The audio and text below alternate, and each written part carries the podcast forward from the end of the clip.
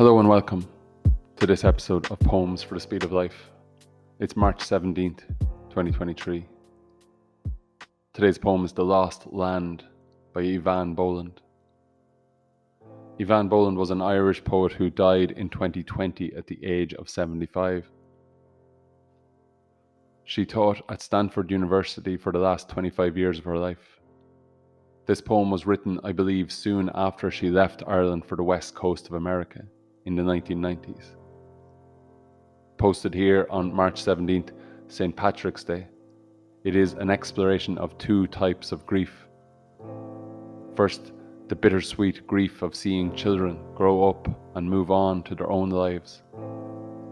And second, the grief of saying farewell to home, of leaving home or being left behind.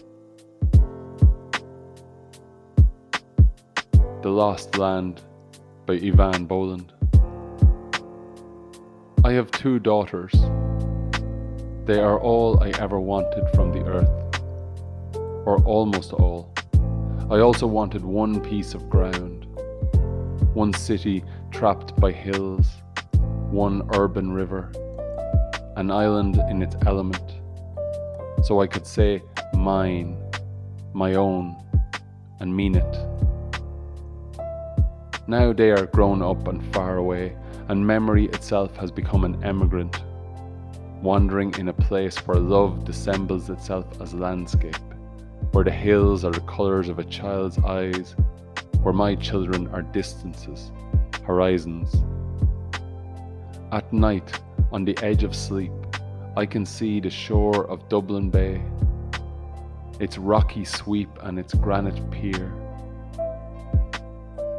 Is this, I say, how they must have seen it, backing out on the mailboat at twilight, shadows falling on everything they had to leave?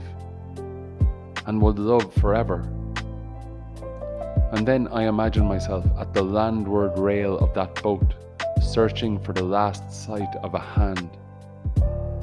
I see myself on the underworld side of that water, the darkness coming in fast saying all the names I know for a lost land Ireland, absence, daughter.